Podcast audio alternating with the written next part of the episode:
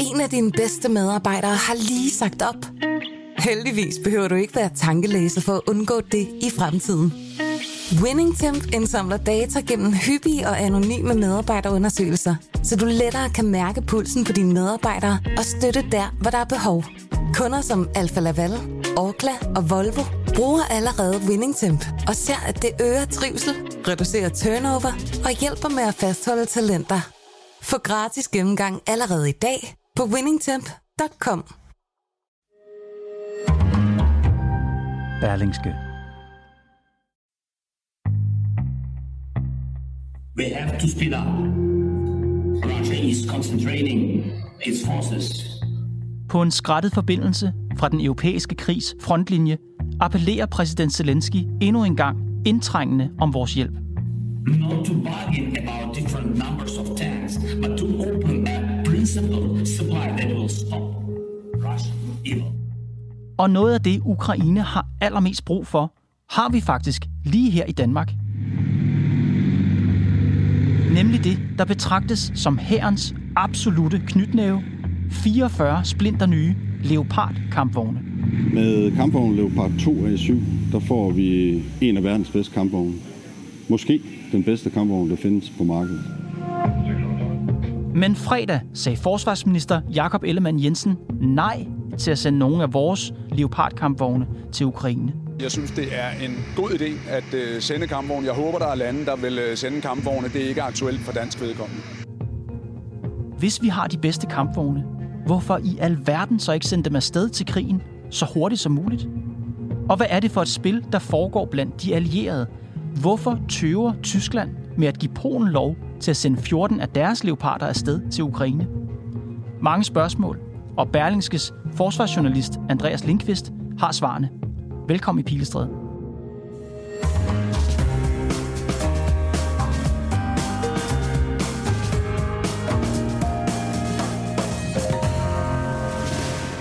Andreas, alle taler om leopardkampvognen lige nu, og hvorvidt den skal afsted. Hvorfor er det en vigtig historie? Det er en vigtig historie, fordi at Danmark viser sig selv i kontekst af den her Ukraine-krig, hvor langt vi er villige til at gå. Og så er det selvfølgelig vigtigt for Ukraine på grund af den forårsoffensiv, som forventes at komme, og som skal definere, hvordan krigen går hen over sommeren også, og måske endda, hvordan krigen afsluttes. Og der kan de her moderne kampvogne gå hen og blive en meget vigtig kapacitet for ukrainerne. For dem, der ikke ved så meget om militært isenkram, fortæl mig om Leopard-kampvognen.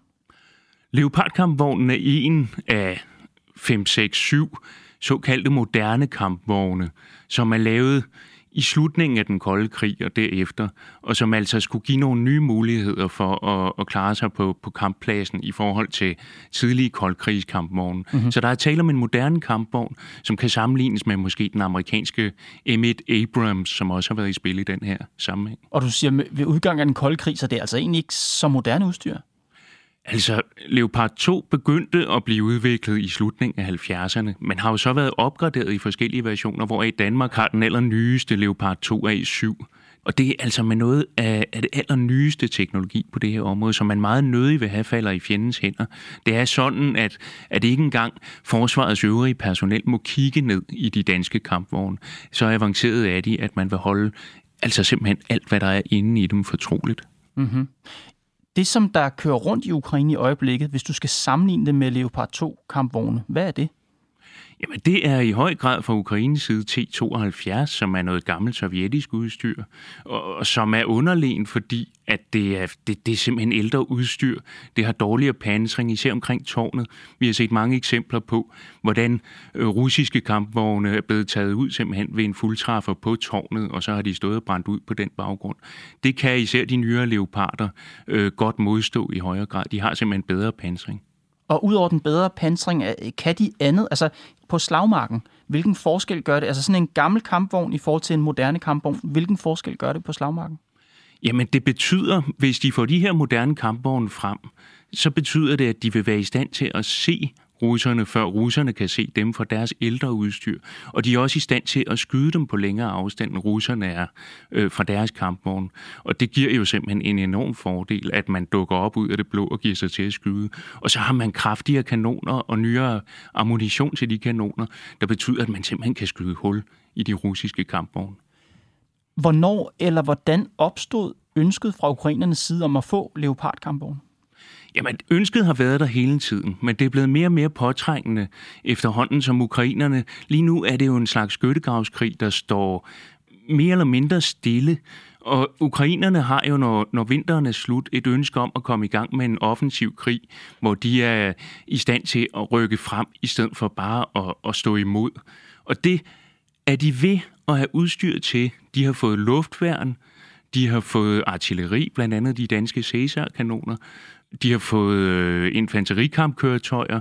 De har fået øh, øh, pansrede mandskabsvogne. Alt sammen skal bruges i det, der hedder manøvrekrig, hvor man starter med at beskyde fjenden fra, fra lang afstand, og, og på den måde øh, ødelægger deres positioner. Så kører man frem med de her øh, infanterikampkøretøjer. Men før det lader sig gøre, så skal man køre frem med kampvogne.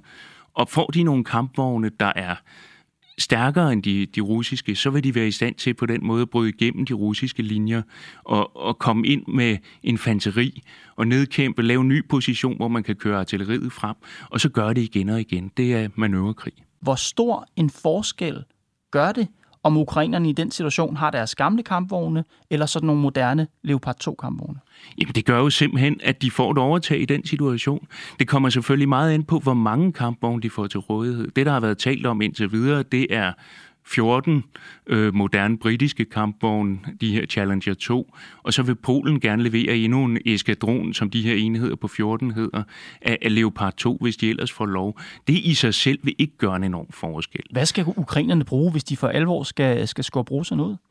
Ukrainerne selv mener, at øh, 300 kan gøre det.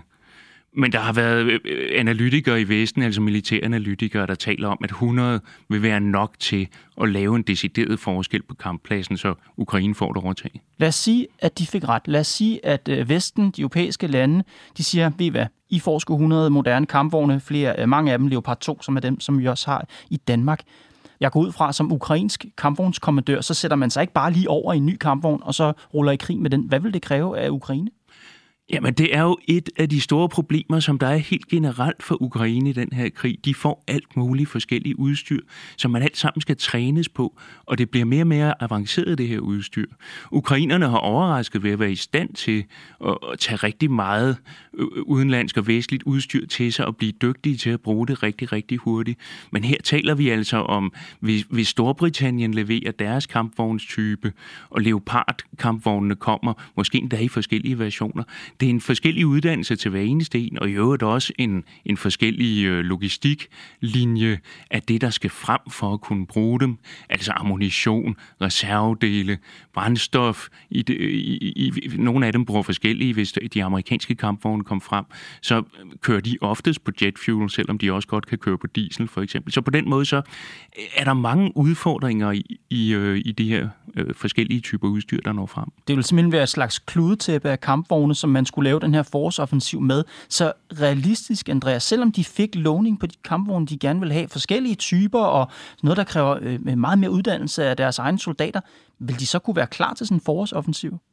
Altså, ukrainerne har overrasket før det er jo svært at sige, hvordan de ville løse den, men der er jo en grund til, at det her Leopard 2-spørgsmål er opstået. Det er fordi, at det er en kampvogn, der er til stede i Europa. Den er til stede i relativt højt antal, og de er ensartede, bruger samme type ammunition, mm-hmm. er mere brændstofeffektiv end for eksempel den amerikanske M1 Abrams.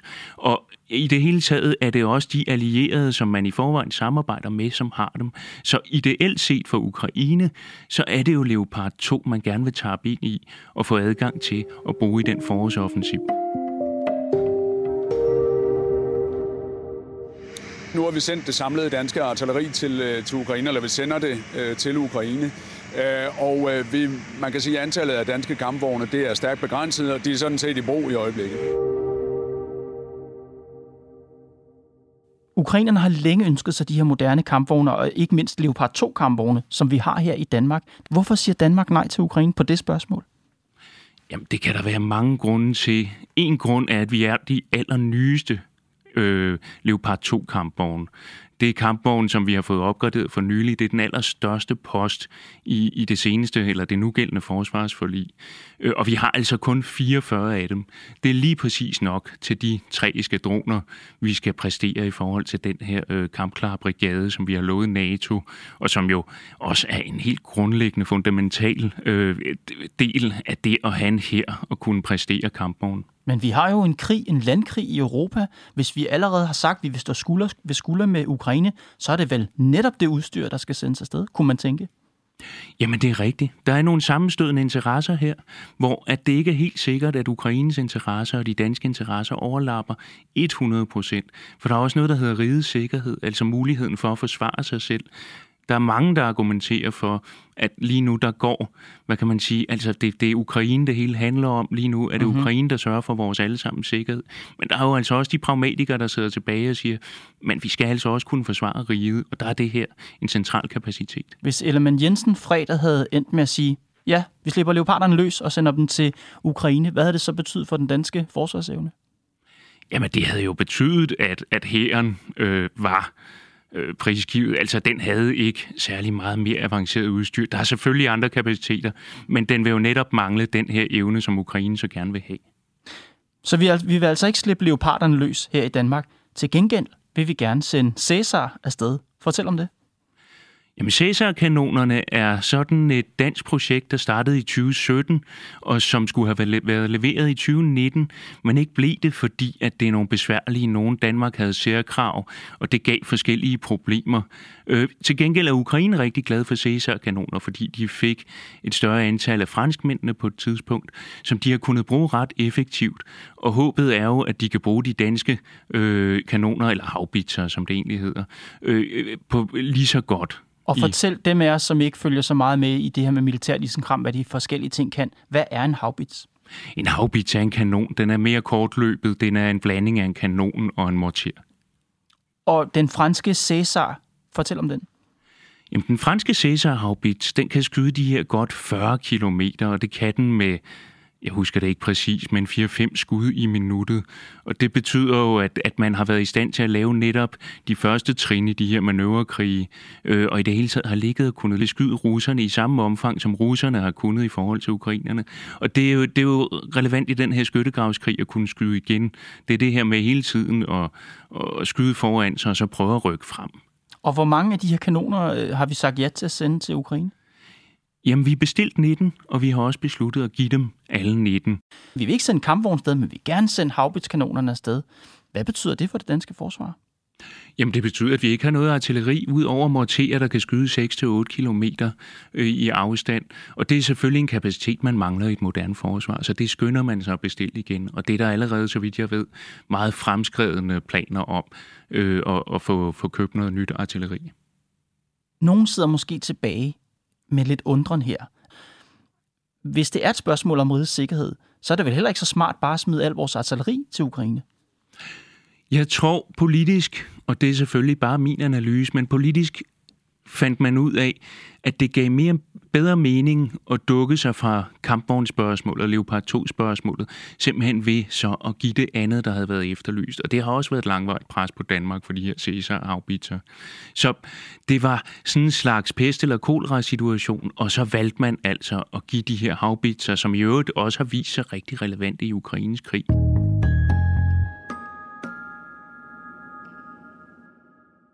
Nu vælger vi så at sende de her Cæsar-kanoner eller havbitser afsted til Ukraine. Hvordan stiller det Danmark i forhold til, hvad man gør i andre lande? Altså, hvor er vi på, på skalaen af, hvor, hvor, hvor hjælpsomme vi er over for ukrainerne? Ah, vi er hjælpsomme. Det er en stor donation, den her. Den, øh, den bliver lagt mærke til internationalt, og der bliver ikke mindst lagt mærke til, at det er en grundlæggende kapacitet i forsvaret, som vi giver væk. Altså, det er noget, vi simpelthen ikke har mere, som Danmark giver her. Og så tilbage til kampvognen, Andreas, fordi Danmark siger nej til at sende kampvogne afsted til Ukraine. Polen til gengæld, de vil gerne sende nogen afsted. Fortæl om det. Ja, de vil gerne donere en øh, Eskadron Leopard 2 kampvogn, og det har de sådan set haft udtrykt i et par uger efterhånden. Så nu står det så lige nu ved, hvad Tyskland siger til det, fordi det handler ikke kun om, at Tyskland selv kan give kampvogn og vil give kampvogn. Det handler også om, at de skal give den her eksporttilladelse til andre lande.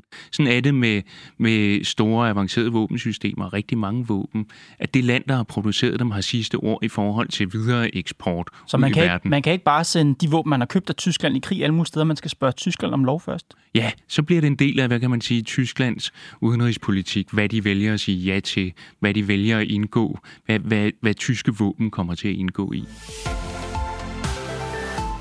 Og så ellers god aften og velkommen til TV-avisen. Alle regnede med det, men Tyskland er alligevel ikke klar til at svare på, om verdens mest moderne kampvogn, Leopard 2, kan sendes til Ukraine for at hjælpe i krigen mod Rusland. Wir können alle eine Entscheidung und wie sie Og hvordan ser man på det spørgsmål i Tyskland, spørgsmålet om Leopard 2 kampvogne til Ukraine? Jeg har faktisk talt med den danske forsvarsattaché i Tyskland, Jakob Henius, og det er ham, der sidder og hvad kan man sige, analyserer øh, Tysklands agerende i forskellige forsvarspolitiske kontekster. Han ser på det på den måde, at for det første er der selvfølgelig spørgsmålet om, at øh, Tyskland jo før har haft kampvogne, der har kørt øst på.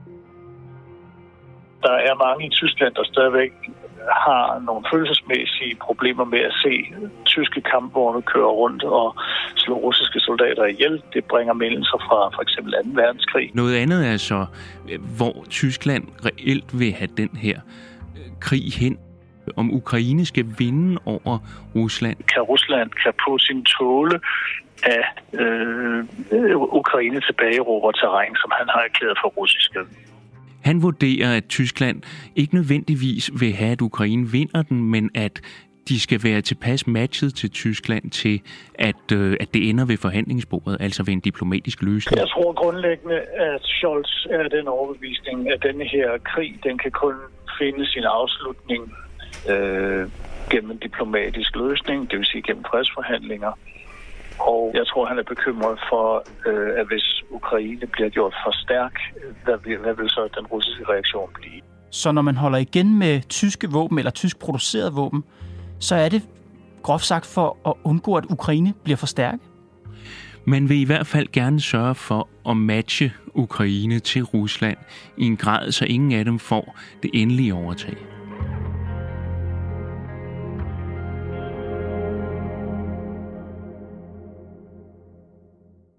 Tidligere og især i sidste uge har vi talt meget om betydningen af de her Leopard 2 kampvogne. Det blev også talt om det som, det kunne blive et vendepunkt i krigen, hvis de der kampvogne øh, kom øh, på ukrainske hænder. Et vendepunkt kom ikke, i hvert fald ikke i sidste uge. Det er vel bare til Ruslands fordel? Altså, det er jo, det er jo stadig... Det, det er stor politik, det her. Og det flytter sig lige så stille, det her standpunkt. Jeg tror, de fleste stadig forventer, at Tyskland kommer til at give sig på det her spørgsmål, og i hvert fald tillade eksport af kampvogne til, til Ukraine, og nok også give nogen selv, når de har fået et overblik over, i hvilken tilstand øh, de er, og hvor mange de kan give væk. Mm. Og så er spørgsmålet, hvor længe der vil gå. Umiddelbart tror jeg, at de fleste tror, at det her kan komme til at gå ret hurtigt alligevel. Det er jo også min egen tese, at den tyske kansler, han kan umuligt holde til i ret lang tid at at lade Tyskland øh, stille i sådan et dårligt lys, som Tyskland er i øjeblikket. Selvom det ser ud til lige nu at trække ud, så vurderer du, at det kan ændre sig lynhurtigt? Ja, jeg tror, at det er- kan sagtens være i denne uge, eller inden for de næste par uger, at der sker noget nyt i den her diskussion. Det er en lang proces, og det er svært for tyskerne, men de lader til at komme derhen lige så stille. Nogle af dem her, der ikke følger spillet så nøje som dig, de vil måske sidde tilbage og tænke, det er lidt mærkeligt det her. Vi er en hel række af lande her i Vesten og i NATO, som har sagt, at vi vil stå skulder ved skulder med Ukraine. Og alligevel går vi sådan lidt der... Det er sådan lidt et, hvis ikke et fedt spil, så i hvert fald et spil om, hvad man lige sender afsted. Man kunne sidde og tænke, hvorfor sender vi ikke bare hele lortet? Ja, og det er jo nok helt grundlæggende den her atomkapacitet, som Rusland har. Det er ikke til at vide, hvor de her berømte røde linjer går. Man har skubbet lige så stille efterhånden under, under kampen. Lige nu lader det til, at man mener, at den røde linje går et på ting, der kan skyde ind i Rusland, som kan true direkte ind i Rusland, og to på, på jagerfly, øh, som kan angribe, og som også er svære at styre i forhold til, hvor de, de, øh, de, de huserer. Øh, I forhold til kampvogne, der lader det til, at lige det synspunkt er i flux. Tidligere var det no-no, det lader til at være skubbet nu, og begynder lige så stille at være realistisk. Og nu er det altså den proces, Tyskland er i. Andreas Lindqvist, tusind tak, fordi du kom i Pilestræde. Det var så lidt. Det var Pilestræde for i dag. Programmet er lavet af Mads Klint, Bo Lange, Nicoline Odgaard Sørensen og mig, Kåre Svejstrup. Vi er tilbage i morgen. En af dine bedste medarbejdere har lige sagt op. Heldigvis behøver du ikke være tankelæser for at undgå det i fremtiden.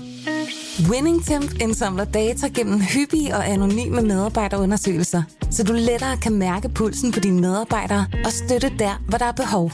Kunder som Alfa Laval, Orkla og Volvo bruger allerede WinningTemp og ser, at det øger trivsel, reducerer turnover og hjælper med at fastholde talenter. Få gratis gennemgang allerede i dag på winningtemp.com.